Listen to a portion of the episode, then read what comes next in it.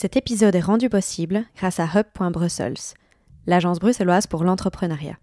Elle propose gratuitement un ensemble de solutions et de conseils pour les entrepreneureuses à Bruxelles et souhaite faire de l'économie un levier de changement positif tant au niveau social qu'environnemental. Un des outils mis à disposition des entrepreneureuses pour tester et développer leurs projets est l'auberge espagnole. C'est un incubateur commercial qui permet à des porteuses de projets de tester leur concept de magasin pendant quelques mois, à moindre risque, à moindre coût et en conditions réelles. Le tout avec un accompagnement et des coachings avant, pendant et après l'occupation. Grâce à cet outil, Hub.Brussels souhaite répondre aux besoins des candidats et candidates de se confronter à la réalité du terrain avant une ouverture pérenne. Vous rêvez d'ouvrir votre magasin à Bruxelles? Les candidatures pour l'auberge espagnole sont ouvertes jusqu'au 15 janvier. Plus d'infos via le lien en description de l'épisode.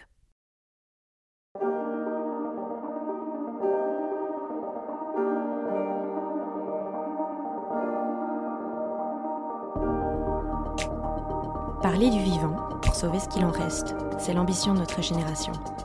Dans ce podcast, je donne la parole aux acteurs du changement, ceux qui croient et agissent en faveur d'une transition écologique et sociale, ceux qui brisent les codes et créent la société de demain. Je m'appelle Laurie, je suis l'hôte d'Epicéa et j'espère que ces conversations révéleront en vous le chemin du possible. Si le podcast vous plaît, n'hésitez pas à donner une note sur Apple Podcast ou Spotify et à le partager sur les réseaux sociaux ainsi qu'à vos proches. Et maintenant, je laisse place à l'épisode. Bonne écoute Bonjour à toutes et à tous. J'ai l'honneur de recevoir à mon micro aujourd'hui Delphine de Sauvage. Delphine est ingénieure agronome, mais aussi multi-entrepreneuse. On pourrait même dire slasheuse, tant elle est sur tous les fronts. Elle fonde It's Local en 2019, une plateforme qui vend des produits locaux, artisanaux et bio. En parallèle, elle accompagne maintenant également des entrepreneurs et entrepreneuses en agriculture urbaine. Delphine m'a passionnée par son récit et je pense qu'on a toutes et tous beaucoup à gagner à s'informer plus sur les enjeux concernant notre assiette. Bonne écoute Hello Delphine et bienvenue sur le podcast. Je suis ravie de te recevoir aujourd'hui. Hello Laurie, moi aussi, je suis trop trop contente.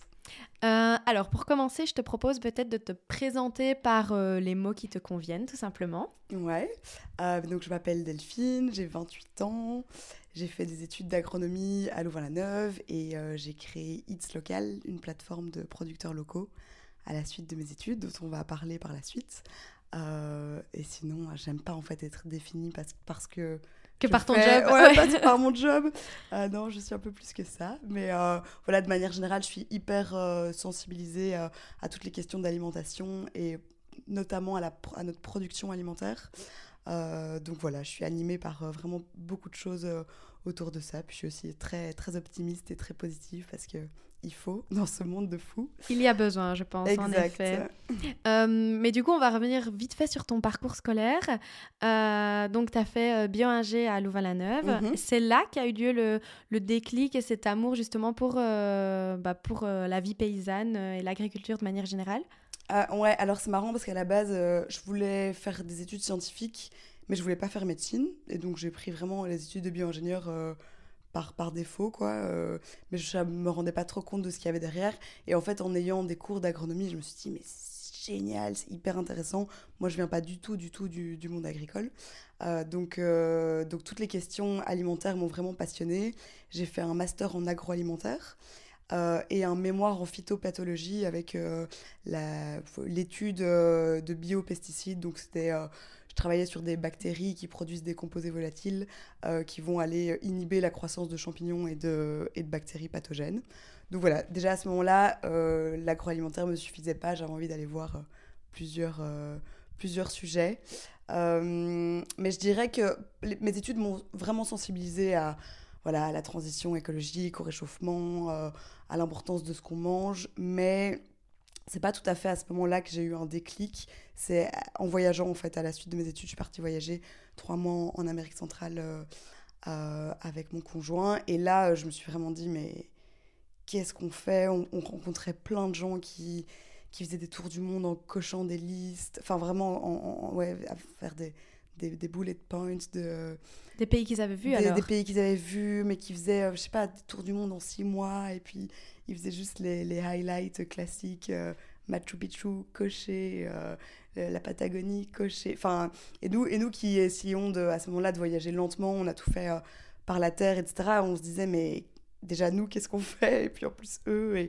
Bref, et à ce moment-là, j'ai quand même eu vraiment une grosse réflexion. Et je me rappelle qu'avant de partir, je savais pas trop ce que j'allais faire de mon diplôme par la suite. Et je suis rentrée encore plus paumée parce que j'étais encore plus euh, pleine de conviction.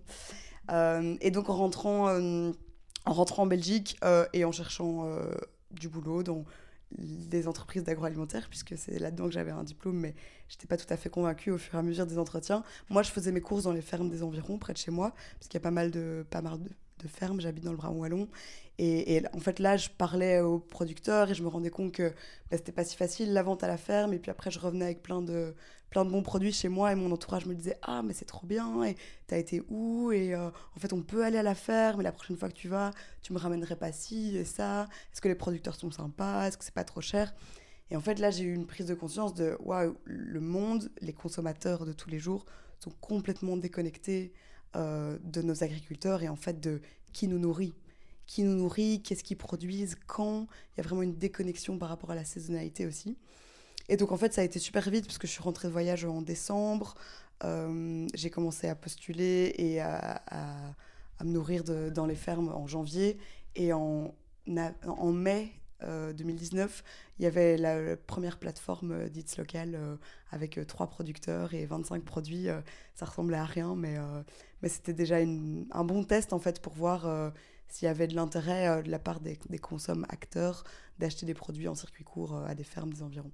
Attends, mais génial. Donc, toi, tu fais tes courses donc dans les fermes, tu trouves ça top et tu te dis, je vois qu'il y a une déconnexion entre euh, les gens qui consomment ces aliments et les gens qui produisent ces aliments. Je vais faire le pont entre, euh, entre ces deux entités. C'est ça l'idée, j'imagine. Ouais, c'est ça. Alors, euh, derrière ça, il y a énormément de naïveté et d'idéalisme parce que je me dis, OK, je vais changer le monde.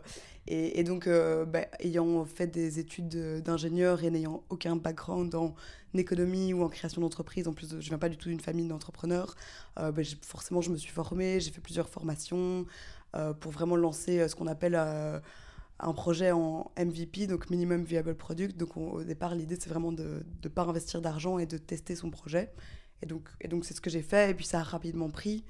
Et, donc, entre guillemets, toutes les étoiles se sont, alignées, mais avec quand même beaucoup de, naïveté et du coup, pas beaucoup de peur.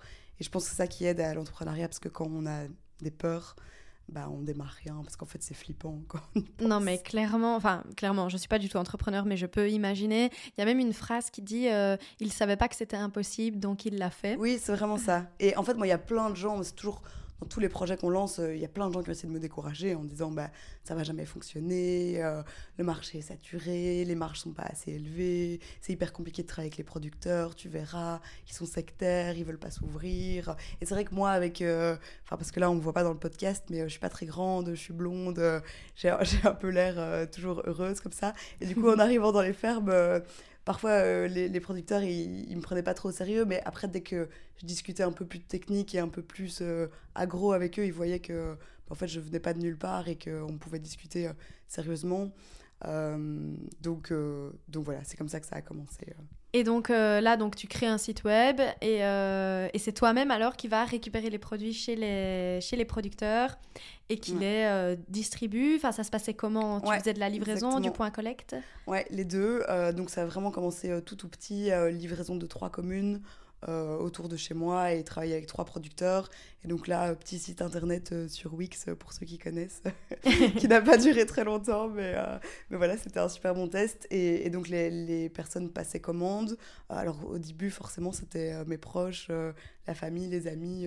j'avais fait pas mal de pubs via les réseaux sociaux et ça clairement, même si on peut critiquer euh, les réseaux sociaux euh, à fond, bah, ça permet quand même de pouvoir euh, communiquer très facilement à moindre coût quand on se lance. Donc ça, c'est super puissant en fait.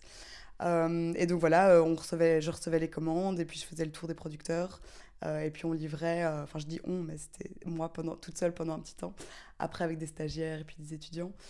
donc livraison en point dépôt et puis à domicile. Beaucoup plus point dépôt que domicile avant le Covid. Puis il y a eu un gros shift avec le Covid. Mais, euh, Et comment ça vous a impacté Enfin, t'as impacté parce que tu étais seule. Comment ça t'a impacté le Covid alors? Ouais, alors heureusement, au moment du Covid, j'avais trois stagiaires. Donc euh, ça, c'était vraiment le luxe. Et je sais pas comment j'aurais fait sans eux. Encore merci. Euh, ben donc ça nous a impacté. C'était la folie. En fait, du jour au lendemain, on a multiplié le nombre de commandes par 5. sachant qu'on était en plein crowdfunding pour acheter une camionnette. Donc on n'avait pas de véhicule professionnel, on va dire. Je livrais avec ma petite euh, Peugeot 1007 euh, qui a rendu l'âme du coup d'ailleurs ça. Euh, et donc on a reçu une, une, camionnette à prêter. Il y a eu vraiment beaucoup beaucoup d'entraide de la part du, du monde de l'alimentation durable. Il y a Little Green Box qui nous a prêté une camionnette à ce moment-là. On était vraiment en, en, en, collaboration avec tout le monde, puis une ASBL bruxelloise aussi qui travaillait avec, avec les sans-abri qui étaient à, à l'arrêt à ce moment-là.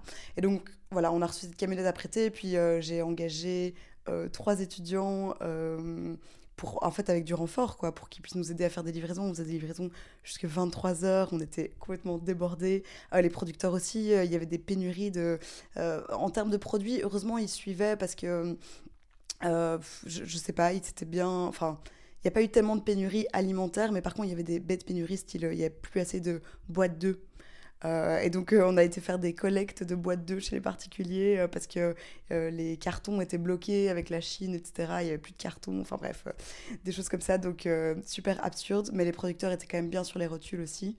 tout le monde a été super solidaire, donc c'était une super expérience. On n'a plus communiqué du tout pendant trois mois. Donc, c'est vraiment le bouche à oreille qui a fonctionné. Plus de newsletters, plus de réseaux sociaux, plus rien, parce qu'en fait, on voulait presque pas être connu à ce moment-là. Euh, il y avait déjà trop de monde en fait, tout simplement. Il y avait trop de monde. Et puis après, on voyait aussi qu'il y avait des gens qui. On n'a pas toujours attiré le bon public parce qu'il y avait vraiment une peur d'aller dans le supermarché. Premier confinement, on ne savait pas ce que c'était le Covid, on pensait qu'on allait tous mourir limite. Euh, et donc il y avait des gens qui, qui nous appelaient en disant euh, Oui, je voudrais. du fromage caprice des dieux, vous vendez pas ça Ah non, non, non, on travaille avec les petits producteurs artisanaux, il n'y a pas de grosses marques industrielles. Donc donc les gens faisaient aussi appel à nous parce qu'ils avaient peur en fait d'aller au supermarché. Donc on n'a pas toujours attiré la bonne cible, ça c'était un peu euh, la problématique. C'est comme ça qu'on a vu aussi après, les, enfin, pendant les déconfinements, une grosse perte de la clientèle. Mais de manière générale, ça a quand même permis en tout cas pour nous de faire un, gros boom euh, et une publicité gratuite. Euh. donc c'était positif, intense mais positif. Et du coup, comment est-ce que tu recrutes tes, producteurs? C'est toi qui allais voir les producteurs de ta région et, Ou alors c'est eux qui viennent te voir? Enfin, Comment ça se passe? Tu dis, ah, j'aimerais euh, vendre des fraises, donc je vais aller voir un producteur de fraises. Euh, ou, ou justement, c'est eux qui viennent à l'avance vers toi? Enfin voilà, comment ça se passe? Ouais, alors euh, aujourd'hui c'est vraiment double, mais c'est clair que quand ça a commencé, ben, on n'était pas du tout connus dans le monde agricole. Donc c'est clairement nous qui allions chercher les producteurs. On avait fait une liste, enfin j'avais fait une liste de, de, tous les producteurs que je connaissais dans, dans ma région et qui avaient des, des, chouettes produits et puis surtout une, une bonne philosophie. Donc on s'est pas arrêté sur le label bio parce qu'il y a beaucoup de petits producteurs qui peuvent pas se permettre d'être labellisés bio, mais qui travaillent hyper bien pour autant. Mais bon, bien sûr, il faut qu'il y ait une démarche euh, hyper euh, stricte et hyper réfléchie derrière. Donc, si c'est en agriculture raisonnée, moi, je mets ma casquette d'agronome et je vais voir sur le champ avec eux ce qu'ils font concrètement euh, en termes d'agriculture raisonnée. Et donc, du coup, c'est comme ça qu'on choisit les différents producteurs. donc, au début, c'était vraiment nous aller les voir et, et, leur demander si ça les intéressait de participer au projet. Et puis, bah, au fur et à mesure de du temps, on est maintenant vraiment contacté par pas mal de producteurs. Euh, ce qui est un peu compliqué, c'est qu'on on essaye, euh, dans la mesure du possible, de ne pas mettre les producteurs en concurrence. Donc là, par exemple, pour les fraises, euh, on est sur la fin de la première partie de la saison, parce qu'après, il y a toutes les variétés tardives qui vont arriver. Mais pour les fraises, on a deux producteurs de fraises, mais pour la simple et bonne raison qu'en fait, ils n'arrivent pas à répondre à la demande euh, si on n'en prend qu'un seul. Donc c'est comme ça qu'on a décidé de prendre deux producteurs, mais sinon en termes de maraîchage, on essaye de rester avec un seul maraîcher. Euh, enfin voilà, en termes de, euh, de, de, production d'œufs, enfin ce genre de choses. on n'a qu'une seule boulangerie aussi. Enfin on a une boulangerie, on va dire plus traditionnelle, pain au levain, et puis une autre pain sans gluten. Donc voilà, on essaye vraiment que les producteurs soient complémentaires. Euh, et donc oui, aujourd'hui on est vraiment contacté régulièrement euh, par des producteurs et on essaye dans la mesure du possible de, répondre à leurs demandes et de pouvoir leur offrir un canal de vente. Et, en fait, ce qui est super chouette avec, euh, avec notre proposition de valeur, c'est que c'est vraiment les producteurs qui ont la main mise sur, sur toute la chaîne parce qu'ils ont une, un accès direct à la plateforme. Donc c'est eux qui encodent eux-mêmes leurs produits, sauf s'ils n'ont pas le temps, alors on peut le faire pour eux. Ils décident eux-mêmes du prix de leurs produits. Donc ils ont vraiment la main mise là-dessus. Et alors ils peuvent aussi décider des quantités mises en vente.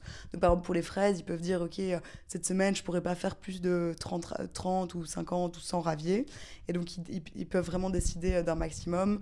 pareil, si on arrive en fin de saison d'une culture, ils peuvent mettre un, maximum ou mettre à l'infini si la récolte est énorme. Donc c'est vraiment les producteurs qui ont, qui ont la main mise. Ils peuvent aussi se mettre en congé, euh, ils peuvent mettre des mots euh, pour les clients.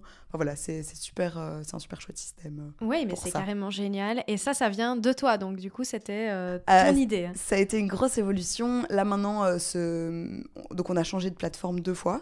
On est passé de Wix à Shopify, qui est un autre CMS assez connu dans la vente en ligne.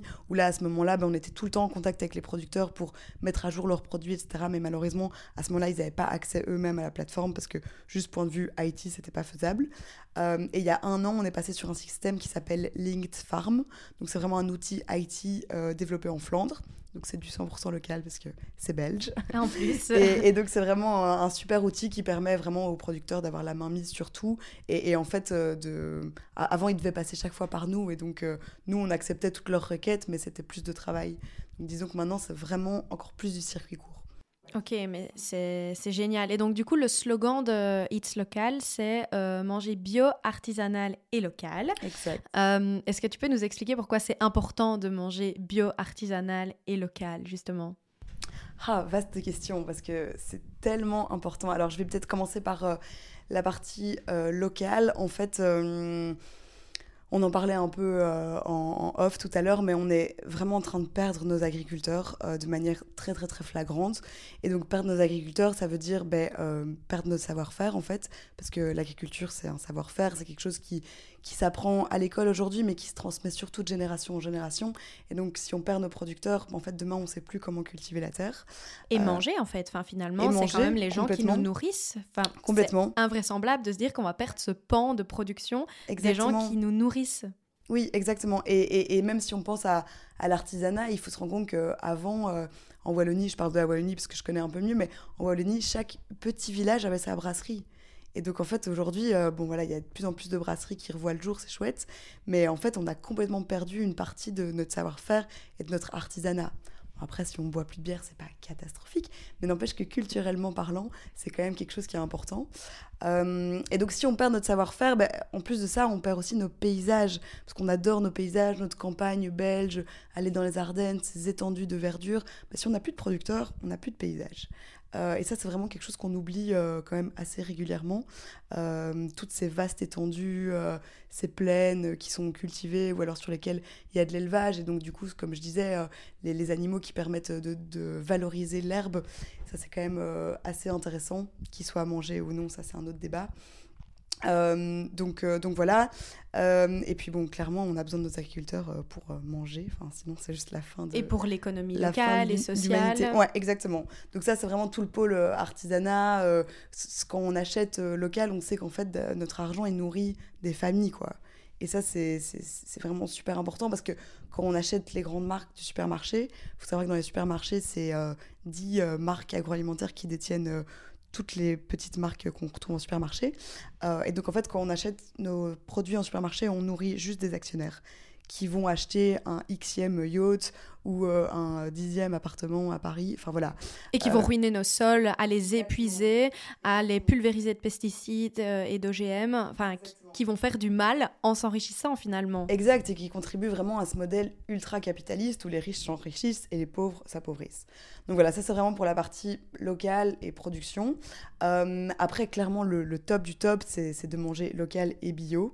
parce que clairement, on, on, peut aussi manger local de manière très mauvaise et avoir des producteurs locaux qui, euh, qui utilisent plein de pesticides et appauvrissent les sols. Maintenant, euh, on a toujours cette image de, la production intensive qu'on voit à la télé, euh, des élevages horribles et puis des, des, cultures aux États-Unis où on asperge les cultures par avion et ce genre de choses. Il faut savoir qu'en Belgique, du moins en Wallonie, les, les, fermes, elles sont vraiment des fermes familiales qui sont à taille humaine et c'est pas des grosses exploitations agricoles qui font n'importe quoi, même si, euh, voilà, clairement, il y a des améliorations énormes à faire.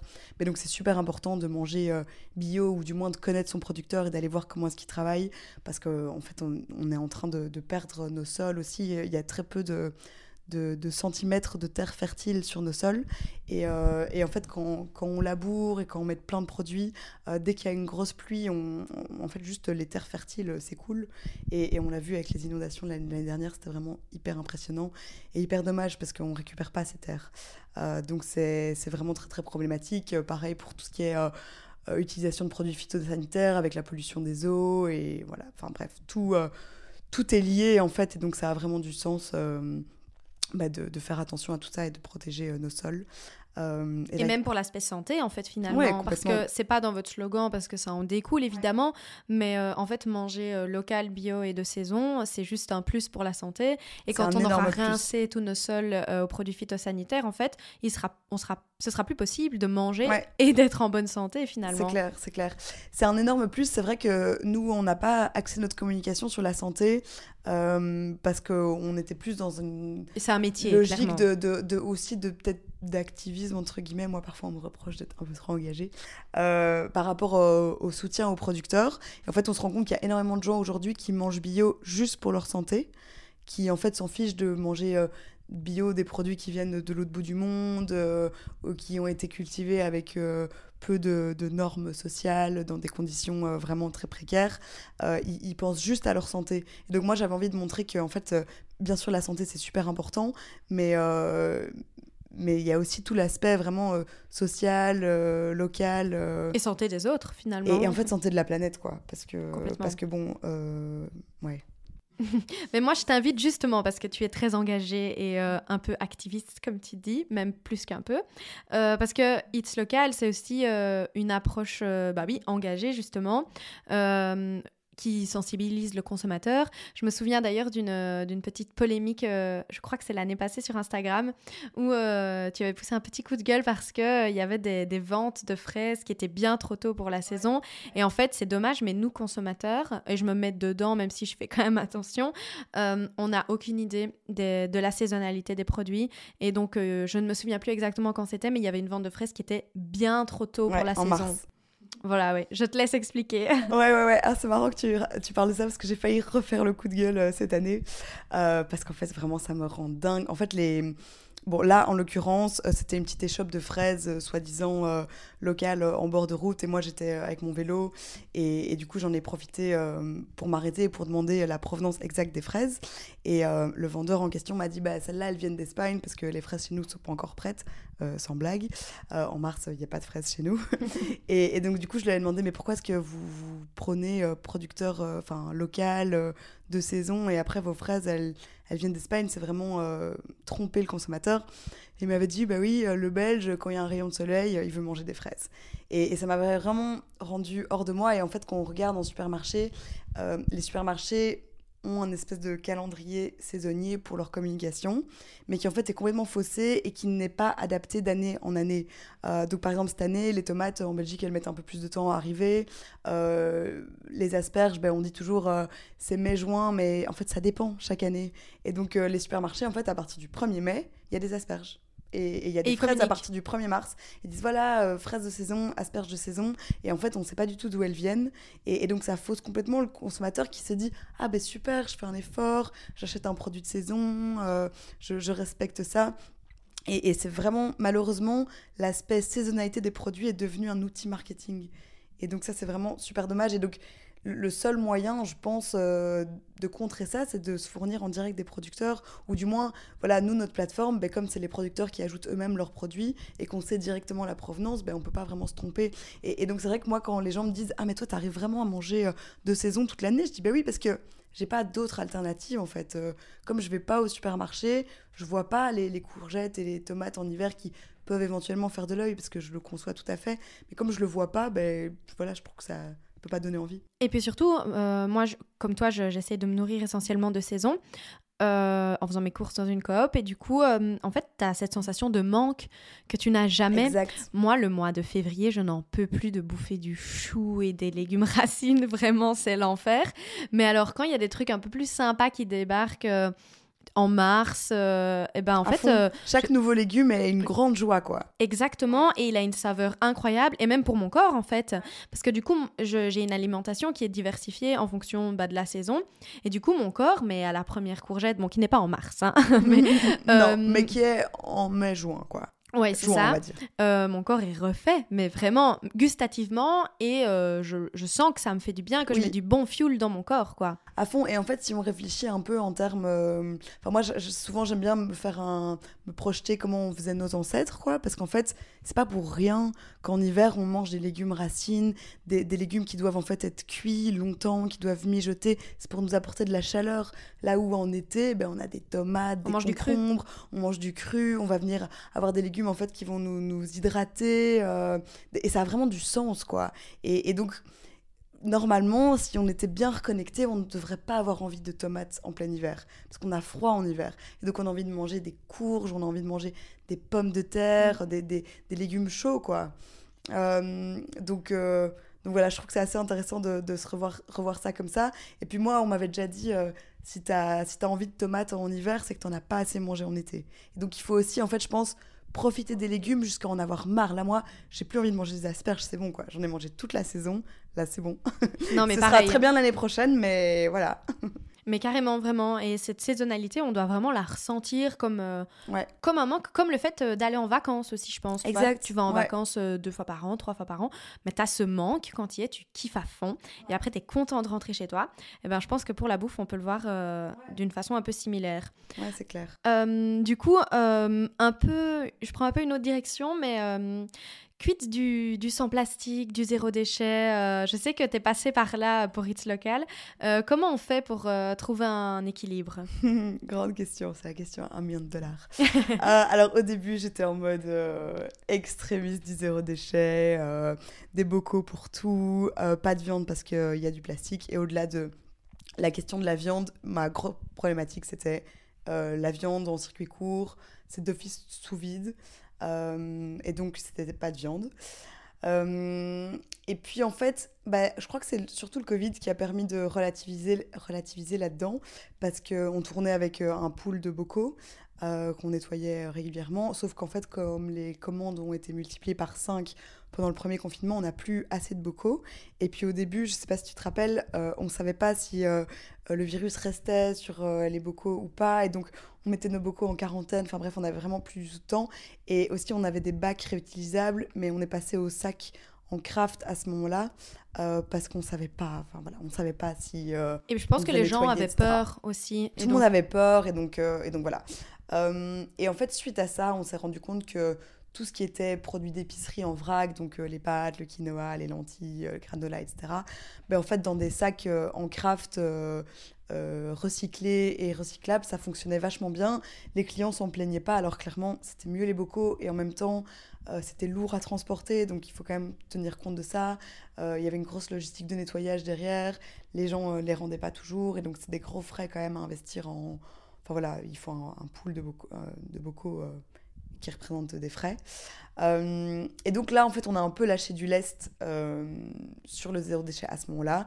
Et puis en fait, tous nos clients demandaient de la viande de qualité. Ils disaient tous, voilà, on veut consommer moins de viande, mais que celle qu'on consomme vienne en direct d'un élevage euh, qu'on connaît, familial, avec un respect des animaux, etc. Et donc, on a été trouver deux très chouettes producteurs, mais du coup, qui, qui mettaient leur viande sous vide. Alors, c'est du plastique, et en même temps, ça permet de conserver les aliments plus longtemps, de les congeler très facilement, etc. Donc, ça a été en fait plein de compromis. Et je pense que l'entrepreneur- l'entrepreneuriat, de manière générale, c'est beaucoup de compromis, parce qu'on démarre avec euh, des idéaux qui sont très élevés, des valeurs très très fortes, et puis. euh, petit à petit, on essaye de trouver le, le meilleur des mondes, euh, parce que n'empêche que, voilà, c'est parfois triste à dire, mais quand on a introduit euh, la vente de viande, on a vu vraiment notre panier moyen augmenter, et donc notre chiffre d'affaires augmenter, et donc ça faisait qu'on pouvait proposer un, meilleur service, et, euh, et donc c'est aussi important, et puis c'est important de répondre aux besoins des consommateurs aussi, parce qu'en fait, euh, même si on peut rêver d'un monde végétarien où tout le monde mange local à 10 km à la ronde, il y a aussi la réalité du besoin de consommateur. Donc il faut s'adapter à, à, la demande aussi. quoi. Euh, Et vous proposez quand même une alternative dans le sens où vous proposez bah, une viande qui a été euh, bah, qui est de qualité déjà. Donc comme tu dis, les gens en mangent moins. Certes, elle est emballée sous vide, mais de toute façon, l'alternative supermarché est quand même dans du plastique. Bon, il y a la boucherie, ok, euh, qui peut fournir une alternative, mais encore une fois, on n'est pas sûr de, la, provenance. Exact, ouais. Voilà, c'est clair. Après, maintenant, on a quand même pas mal de demandes pour des alternatives végétales. Le problème, c'est que comme on travaille principalement avec des producteurs et des artisans, en fait, il y a pas aujourd'hui d'artisans qui font des burgers végés ou du tofu, ce genre de choses, parce qu'en général, c'est des produits qui ont été assez transformés, donc en général industrialisés. Euh, donc voilà, ce qu'on peut proposer, c'est plutôt des recettes euh, pour faire des burgers végés à base de, lentilles et de quinoa, parce qu'en fait, c'est vraiment pas très compliqué à faire. Euh, mais pour l'instant, on n'a pas vraiment l'alternative artisanale, parce que voilà, on veut pas travailler avec des, gros groupes industriels, mais, mais c'est clairement des questionnements qu'on a tout le temps pour pas mal de produits. Hein. On nous demande de la pâte à quiche, pareil, c'est c'est un produit que moi je consomme euh, régulièrement, mais c'est un produit industrialisé et c'est pas mal hein, qu'ils soient industrialisés.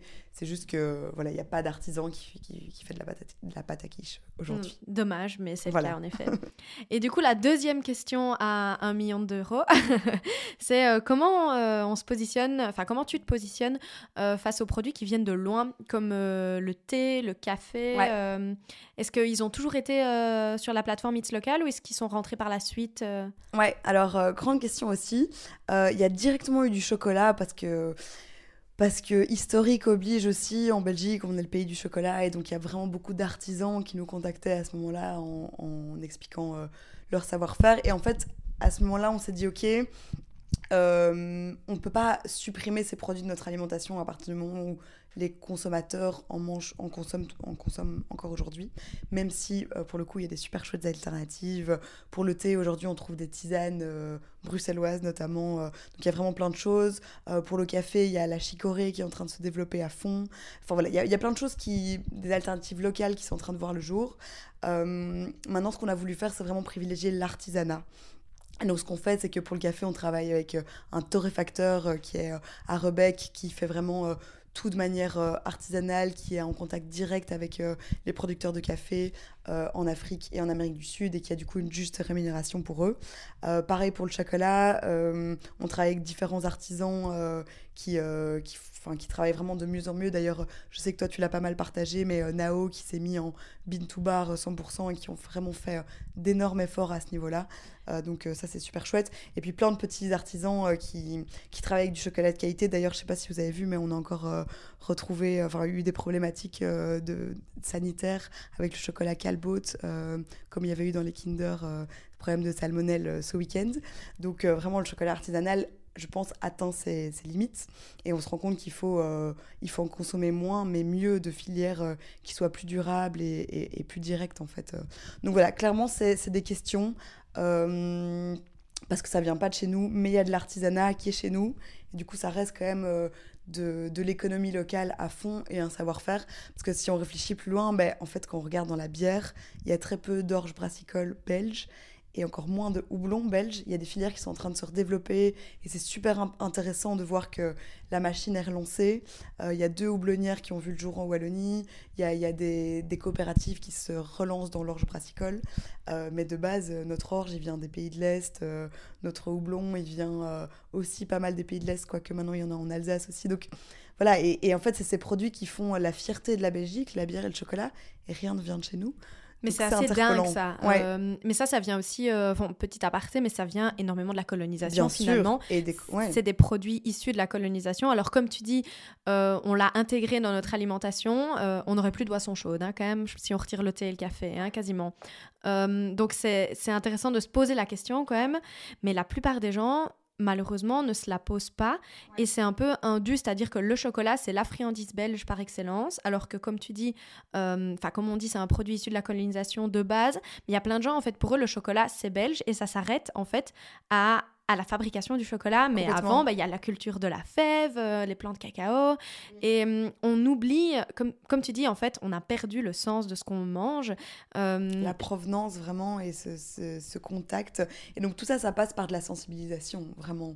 Et donc, je crois qu'il faut sensibiliser les gens à, à manger mieux, quitte à en manger moins, voilà, que ça soit un chocolat plus qualitatif, qui soit pas du Côte d'Or pour ne citer que, mais voilà, un chocolat issu de filières équitables. Parce que le problème, en fait, avec tous ces produits qui viennent de loin, que ce soit le café, le cacao, euh, le thé, il y a énormément de problèmes dans le thé aussi. C'est vraiment tous les enjeux sociaux. Hein. Euh, la, mauvaise rémunération euh, des personnes, des personnes qu'on paye des misères. mais après, là, je parle de produits qui, vont, qui viennent de loin, mais bêtement, les fraises espagnoles et marocaines, c'est une catastrophe sociale.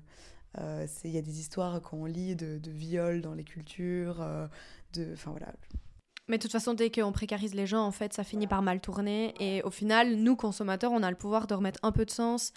Et, et on, a vraiment, on a vraiment du pouvoir. Euh, manger, c'est voter. Et si demain, euh, tout le monde boycotte euh, les 10 grosses marques agro-industrielles, ils, ils coulent, c'est tout.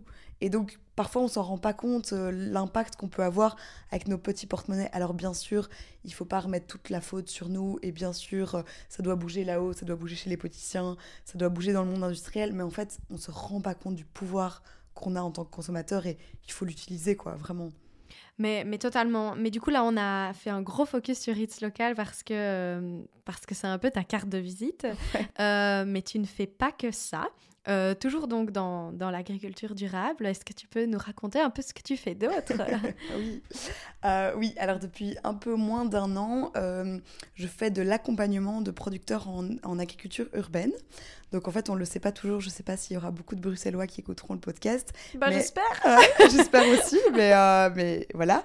À Bruxelles, en fait, il y a, une 50, il y a 52 fermes urbaines, donc on ne se rend pas toujours compte parce qu'on a l'impression que bah, en ville, euh, on ne produit pas d'alimentation. Mais en fait, il y a quand même des productions, qu'elles soient euh, en pleine terre ou en hors sol, donc euh, sur les toits, dans les caves, il y a pas mal de producteurs. Et surtout, il y a beaucoup de projets qui cherchent à voir le jour. et du coup, moi, je, dans mes multiples casquettes, j'accompagne ces producteurs qui veulent s'installer en agriculture urbaine. Je les aide surtout par rapport à, leur, à leur business plan, à leur plan financier, à leurs canaux de communication, canaux de vente. Enfin, vraiment, on, on, fait ensemble le, démarrage du projet, voilà, l'étude de marché, on regarde s'il y a encore de la place pour euh, voilà, faire pousser des micro-pousses à Bruxelles. Est-ce qu'il y a encore de la place sur le marché? Est-ce que c'est saturé? Est-ce qu'il y a une demande? S'il y a encore de la place, ben, où est-ce qu'on peut le faire? Qu'est-ce que ça demande comme investissement? Euh, À qui est-ce qu'on va vendre? Comment est-ce qu'on va communiquer? Quels seront les coûts? Est-ce que c'est viable? Parce que on, le, disait euh, en off, mais un projet durable doit être rentable. Euh, la durabilité, elle est à la fois euh, environnementale, sociale et économique. donc en fait, on, se rend compte vraiment que tous les projets qui n'ont pas été bien réfléchis, souvent ils, démarrent avec une énorme volonté et beaucoup de hum, d'énergie et puis après au bout de deux ans le porteur de projet s'épuise s'il n'y a pas une rentabilité derrière et, donc en fait ça c'est c'est une perte d'énergie énorme de lancer des projets, de faire des investissements pour qu'au final, euh, ils ne soient pas pérennes dans le temps. Euh, donc voilà, et ça c'est super chouette parce que franchement, euh, Bruxelles a des grandes ambitions à ce niveau-là. Il y a la stratégie Good Food 2.0 qui vient d'être lancée par Bruxelles Environnement et, ils veulent vraiment promouvoir et accélérer l'agriculture urbaine à Bruxelles. Donc ça c'est trop trop chouette, surtout qu'en termes européens, Bruxelles on est un peu en retard en termes d'agriculture urbaine. En France, ils sont beaucoup plus, beaucoup plus avancés. Euh, et c'est vraiment important euh, de se rendre compte que c'est pas nos villes qui vont nourrir les, les, urbains de demain, mais par contre, ça a d'énormes impacts et bénéfices en termes de biodiversité, en termes de réduction d'îlots de chaleur, en termes de sensibilisation des citoyens, de réappropriation des savoirs. Donc il y a vraiment énormément de, de comment dire, euh, d'aspects à côté de la production alimentaire, ce qu'on appelle vraiment la multifonctionnalité de l'agriculture urbaine. Mais n'empêche qu'il y, y a, des producteurs qui arrivent à, à, nourrir 50 euh, familles avec des, des paniers de légumes euh, à Bruxelles. Donc c'est super chouette, 50 familles par semaine. C'est incroyable, carrément. donc voilà, et alors je fais aussi le lien, donc ça c'est pour Good Food, entre tous les, les professionnels de l'alimentation bruxellois et les producteurs wallons et flamands. Donc tous ceux, par exemple un restaurant qui voudrait travailler avec un producteur euh, de légumes euh, euh, qui viennent bah, de Bruxelles ou, de, ou, d'ailleurs en Belgique, moi je vais, je vais faire le pont entre eux.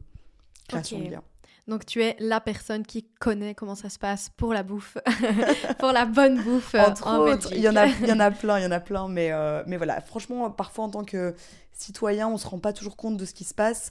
Et pour le coup, euh, Bruxelles, euh, il se passe vraiment plein plein de choses. Euh, en termes de restauration, euh, je sais pas si tout le monde connaît, mais il y a le label euh, Good Food, euh, qui est pas encore hyper utilisé, j'ai l'impression, par, euh, par les consommateurs de tous les jours. Mais euh, si ça vous intéresse, vous allez sur, euh, sur goodfood.be et il y a un bottin qui reprend les 80 restaurants labellisés à Bruxelles. Et donc, en fait, ces restaurants ont une démarche durable, que ça soit de produits de saison, circuit court, bio, végétarien, vegan. Enfin voilà, il y, a- vraiment chaque fois une, une démarche avec plusieurs paliers. Et, et c'est important de, de soutenir ces restaurants-là, en fait, qui font un effort. Complètement, complètement. Et, et qui font un effort et justement qui vont un peu euh, à l'encontre du système capitaliste euh, actuel. Et donc qui probablement bah, ont besoin d'un soutien financier Exact. plus plus pour pouvoir survivre. Donc c'est vraiment important de donner ces sous euh, aux bonnes personnes. C'est clair. Mais quand, comme t'en parles, ça a l'air génial. Limite, j'ai envie de devenir productrice. Mais je, je pense pas que ce soit la, la panacée.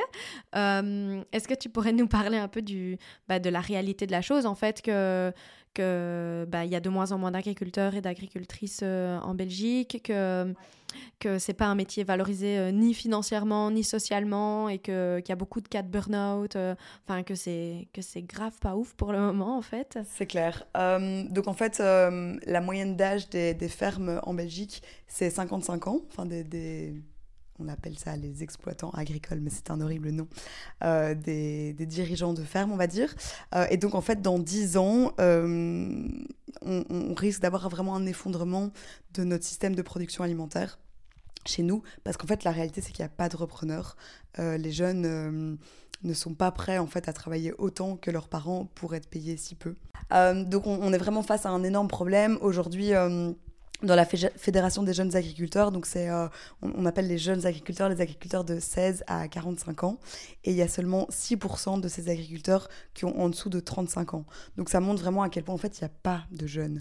Et il n'y a pas de repreneurs, euh, parce qu'en fait quand on vient pas d'une d'une famille agricole, euh, s'installer n'est pas faisable financièrement.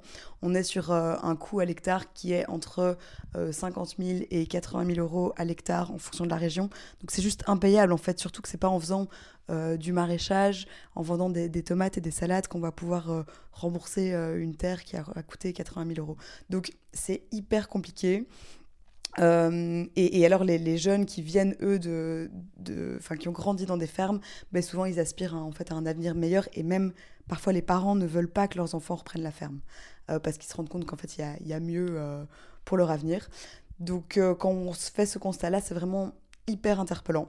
Maintenant, l'aspect positif, parce qu'il faut quand même toujours du positif et que moi je reste optimiste parce que sinon juste on se tire une balle, c'est qu'il y a quand même vraiment un gros désir de retour à la terre, euh, notamment des, des- jeunes comme nous euh, qu'on appelle les nimaculteurs, donc non issus du milieu agricole, euh, des, gens qui, qui ne trouvent plus de sens dans leur métier bureaucratique derrière leur ordinateur et qui ont vraiment envie de remettre les, mains dans la terre. Donc il y a énormément de jeunes qui se forment pour devenir maraîchers, pour faire de l'élevage, de la production, de la transformation laitière. On le voit aussi dans, dans le monde de la boulangerie. Il y a un boom des boulangeries artisanales avec des, des pratiques ancestrales, de, du pain au levain, enfin voilà, tout ce genre de choses. Et donc, il y a quand même des choses qui bougent, et ça, je pense que c'est ce qui fait l'espoir, mais pas assez. Euh, et en même temps, on comprend que les, métiers sont pas valorisés, et donc là, on a vraiment besoin des politiques, et, notamment euh, bah, de la politique agricole commune, qui est, super critiquée, mais pour le coup, en Wallonie, euh, euh, il y a une prime supplémentaire depuis cette année pour euh, tous les petits maraîchers euh, sur petite surface euh, en bio. Donc ça, c'est vraiment euh, des, leviers en fait concrets qui vont permettre euh, de pousser plus de jeunes euh, à se mettre euh, en maraîchage en bio. Euh, il faut aussi se rendre compte qu'on parle toujours euh, euh, des producteurs et de leurs difficultés euh, en Belgique, mais euh, si euh, demain euh, tout Bruxelles voulait manger local, mais en fait on n'a pas assez de production, on est super dépendant euh, des pays étrangers, et donc ça, ça, ça joue aussi pour pouvoir euh, booster la production chez nous. En fait, il faut manger plus local et plus bio. euh, pour pouvoir en fait soutenir tous ces futures personnes qui vont s'installer parce qu'en en fait aujourd'hui le gros souci c'est pas la production c'est la demande Oui, l'offre pourrait suivre, mais la demande n'est pas là, en fait. L'offre pourrait suivre. Par contre, si la demande était à 100% euh, bio local, ce qui n'arrivera jamais pour plein de raisons, mais voilà, euh, disons que ça, si ça arrivait à ça, euh, on ne pourrait pas suivre du tout. Et de toute façon, si ça arrivait, ce serait de manière lente. Enfin, je veux dire, on va pas switcher de 0 à 100 en, en deux semaines, quoi. Oui. Donc du coup, même si en effet on pouvait pas y arriver, on pourrait quand même atteindre un maximum qui est quand même loin de, de ce qu'on a actuellement, j'imagine. C'est clair, c'est clair. clair. On peut revenir un peu sur euh, le fait donc, que tu dis que les, les terres sont impayables. Pourtant, c'est assez euh, contradictoire avec ce qu'on peut penser, puisque c'est pas un métier valorisé, c'est pas un métier qui rapporte beaucoup d'argent. Donc pourquoi ces terres valent autant d'argent? Et est-ce que tu peux nous parler du coup de l'accaparement de terres? Ouais, donc il y a, y a, une grosse, grosse, grosse pression sur les terres en Belgique, parce qu'en fait, on est un, un pays. Euh, hyper densifié. Euh, on a très peu de, de grands espaces. Euh, voilà, je crois qu'on a une densité de population qui est les plus élevées en Europe. Euh, et donc il y a une pression du foncier. On n'a pas assez de terre pour construire non plus parce qu'on est de plus en plus. Et donc c'est pour ça qu'il y a cette énorme pression sur les terres. En France, le coût à l'hectare il est bien moindre, mais il reste quand même vraiment très cher. et alors la problématique qu'on observe actuellement, c'est qu'en fait il y a, il y a des gros groupes, dont Colruyt, parce que ça sert à rien de, de ah tu peux le nommer, hein, de moi, J'ai manifesté contre eux en donc il n'y a pas de souci. voilà, donc Colruyt est en train d'acheter des terres agricoles. D'abord ils ont commencé dans les pays de l'Est. Donc là, c'était super problématique parce que c'était vraiment pour faire euh, du bio à bas prix euh, dans des conditions sociales euh, qui sont pas les mêmes qu'en Belgique. Parce qu'en Belgique, quand même, on fait pas ce qu'on veut. donc ils ont commencé ça il y a quelques années. Et puis là, récemment, en fait, ils, commencent à acheter des terres dans le Hainaut notamment. Et le problème, en fait, c'est qu'ils offrent un prix bien supérieur à ce que les producteurs peuvent offrir. Euh, et eux, ils arrivent avec l'argent en cash sur la table. Et alors, quand ça leur, ça a été forcément euh, euh, très reproché. reproché, merci pour le mot. Et, et à ce moment-là, ils ont dit oui, mais on achète les terres, mais on va quand même utiliser des producteurs locaux. Bien sûr, va pour pouvoir les manier comme des pantins. Exactement. Sauf qu'en fait, dans la réalité des choses, déjà, ça aurait été horrible de faire ça. Mais en plus, les producteurs des environs témoignent en disant qu'ils n'ont eu aucune demande. Ils n'ont reçu aucune demande. Et en fait, c'est des gros exploits agricoles, souvent qui sont pas belges, qui sont venus euh, avec leurs machines euh, semer, euh, arroser de je ne sais pas quoi quand c'est pas bio, et, même parfois quand c'est bio, parce qu'il y a beaucoup de dégradation aussi, et, récolter. Donc en fait, on, on perd vraiment nos, producteurs quoi, à ce niveau-là. Si même les supermarchés commencent à, à produire eux-mêmes, on perd l'autonomie de nos agriculteurs.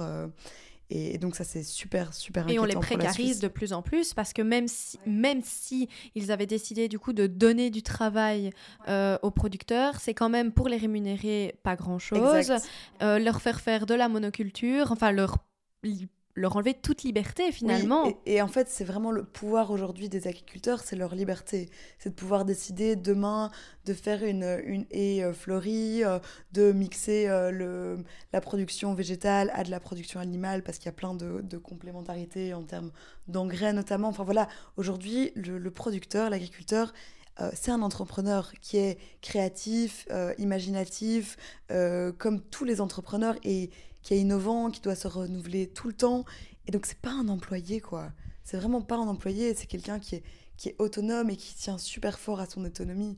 Et donc, on peut pas, en fait, euh, commencer à, à, accaparer comme ça les terres et à transformer euh, les agriculteurs qui sont tellement, euh, comment dire, riches d'idées en exploitants agricoles, en ouvriers agricoles, quoi. C'est pas possible. Non, mais certainement. Et on va, bah, on va perdre euh, la, riche, la richesse qu'on a dans nos assiettes aussi finalement, euh, qui est quand même pas euh, la panacée hein, si on bouffe que belge. donc clairement, ça sera un gros, un gros pas en arrière. C'est pour ça que c'est super important en tant que, bah, de, de consommateur finalement de consommer belge, local euh, mais vraiment donc à des vrais producteurs locaux. Parce que certes, euh, Colruyt a acheté des terres euh, dans le Hainaut ou, près de Halle aussi, euh, et vont produire ben, localement. Je veux dire, si vous habitez dans le Hainaut, ce sera local, mais au final, ce ne sera pas des producteurs locaux, et ça ne fera pas vivre l'artisanat local. C'est pas eux qui vont toucher cet argent en fait. Mais non, carrément. Et comme tu dis, ce sera encore des gros actionnaires pour acheter un 4x4 et, et un yacht, quoi. Et, en fait, dans, la même, dans le même registre, quand on voit la campagne Act for Food de Carrefour, euh, ils mettent partout des photos de leurs producteurs et c'est du, du, gros, gros greenwashing, quoi. Parce qu'en fait, dans les carrefours, maintenant, il y a un petit kiosque euh, produits locaux, produits du terroir. Donc, déjà, ça, c'est interpellant parce que ça veut dire qu'il n'y a que ça qui vient de chez nous, que tout le reste est juste complètement industrialisé et vient de l'étranger. Euh, donc, en fait, il devrait plutôt, y enfin, si on réfléchit à nos supermarchés, ça devrait être l'inverse, quoi. Il devrait y avoir que des produits de chez nous et puis un petit kiosque produits exotiques, voilà, ok. et donc, en fait, Carrefour, ils mettent en avant euh, les producteurs. Euh, parce qu'ils travaillent peut-être en direct avec euh, trois gros producteurs, ou alors souvent il y a des producteurs qui se plaignent en fait qu'on leur a volé leur image. ils ont accepté un contrat avec un petit Carrefour Market franchisé parce que ça leur permettait de, de, vendre en plus gros volume sans devoir courir après les clients. Sauf qu'en fait après on est venu les prendre en photo, on leur a pris leur image, et ça ils sont pas du tout d'accord avec ça en fait. Bah, ils sont sûrement pas rémunérés pour ça en non, fait. mais par contre le problème c'est qu'en fait ça marche le consommateur lambda, non renseigné, il a vraiment l'impression d'acheter au producteur. Mais c'est pour ça qu'il est vraiment urgent d'arrêter de consommer dans les grandes enseignes. Et de revenir bah, à des plateformes comme euh, It's Local. ou à des petits magasins. Euh, enfin voilà. Et, donc ça, peut-être qu'on peut juste parler euh, de la crise actuelle parce que depuis janvier, on assiste tous à euh, une augmentation de, de coût de l'énergie et du coût des matières premières. Et donc il y a une énorme réduction du pouvoir d'achat. Et de manière générale, sur toute la Wallonie et surtout Bruxelles, toutes les épiceries euh, bio en vrac euh, entre moins 20 et moins 30% de chiffre d'affaires. et quand je dis les petits, c'est Farm et c'est De Barn aussi tout le monde est vraiment euh, hyper impacté. Euh, ben, Farm et De Barn, ils vont peut-être pouvoir un peu plus euh, s'en sortir parce qu'ils vont être un peu plus résilients parce qu'ils sont plus gros. Mais en fait, il y a toutes les petites épiceries indépendantes là qui sont en train de fermer. Et, en fait, moi, ça me fout les boules, pour le dire correctement, parce que je trouve que depuis 10 ans, on assiste vraiment à, on va dire, un renouveau de notre système alimentaire, des petits producteurs qui s'installent, des, petites épiceries. vraiment, il y y a tout un marché alternatif, on va dire, de notre alimentation. Et là, tout est en train de s'écrouler en six mois, quoi. En six mois, il y a vraiment, euh, on voit plein plein de faillites. Euh, euh, ben, la Finca, qui est un magasin de producteurs à Wezenbeek, mais donc qui était à Woluwe, qui a d'abord leur magasin de Woluwe a fermé, maintenant c'est celui de Wezenbeek qui ferme. Donc voilà, plein de, de petites initiatives. Ça c'est un parmi des centaines d'autres qui sont en train de fermer. Et quelles sont les raisons de cette crise? C'est vraiment la baisse du pouvoir d'achat donc euh, ça, c'est assez multifactoriel, mais donc on a parlé du coût de l'énergie, mais aussi de, de, la guerre en Ukraine qui fait qu'il y a une augmentation euh, des, des, coûts des matières premières et, du coup du coût de l'alimentation de manière générale. Et que l'alimentation n'est pas une priorité chez la plupart des gens en fait. Même les gens qui pourraient se le permettre, qui voient leur pouvoir d'achat baisser, en fait c'est un des premiers pans dans lequel ils vont oui. couper. Il y a aussi, en fait, je pense, euh, là, on, assiste à une baisse du pouvoir d'achat et aussi à la fin vraiment du Covid, même si c'est un peu en train de remonter, mais peu importe, euh, il y a vraiment euh, une réouverture au loisir. Et donc là, tout d'un coup, depuis janvier à maintenant, et je pense qu'on le verra assez fortement cet été, la priorité est au loisir, malheureusement. Et donc les gens, ils préfèrent partir en vacances que, que, de continuer à consommer bio et local. Et en fait, ça, c'est vraiment catastrophique. Bah, pour notre économie. Euh, et, et, je crois que oui, le budget facile dans lequel on peut couper euh, rapidement, c'est l'alimentation. Mais, mais parce qu'il y a des alternatives pas chères. Parce qu'il y a des alternatives pas chères, mais c'est vraiment pas un bon calcul pour notre santé déjà, et puis, et puis pour toute notre économie. quoi. Mmh, c'est, franchement, l'alimentation, euh, ça devrait être notre, notre première dépense. Et d'ailleurs, euh, on est passé, donc là, aujourd'hui, euh, en moyenne, dans un ménage, le ménage dépense 10% de son budget pour l'alimentation. Et euh, avant, je crois, il y a environ 50 ans, on était à 50%. Donc on a fait, on a fait que diminuer la part du budget de l'alimentation des ménages pour augmenter les loisirs. Et en fait, ça c'est juste extrêmement questionnant. Et, et, quand les gens disent c'est cher, c'est cher, ben, même les produits bio et locaux ne sont pas encore assez chers pour pouvoir rémunérer correctement nos producteurs et pour pouvoir travailler de manière juste, c'est-à-dire être en bio et, euh, pouvoir euh, voilà, remplacer euh, le, les pesticides, les herbicides par un désherbage manuel, etc. Mais en fait, pour ça, ça demande de la main-d'œuvre et donc ça demande des gens, ça demande une rémunération qui soit plus élevée. Donc en fait, malheureusement, même quand on achète ces produits dans un magasin local et bio, mais ben, c'est pas encore assez cher. Tout à fait. Et, euh, et du coup, en plus, les, du coup, les solutions à ça, euh, bah, c'est repenser euh, notre alimentation. Mais, ce, mais ça, c'est comme tu dis, si on remet la faute que sur le citoyen, ce que j'aime pas faire du tout. Ouais. même si, comme on l'a dit, on a vraiment un pouvoir incroyable et il est temps de s'en saisir. Oui.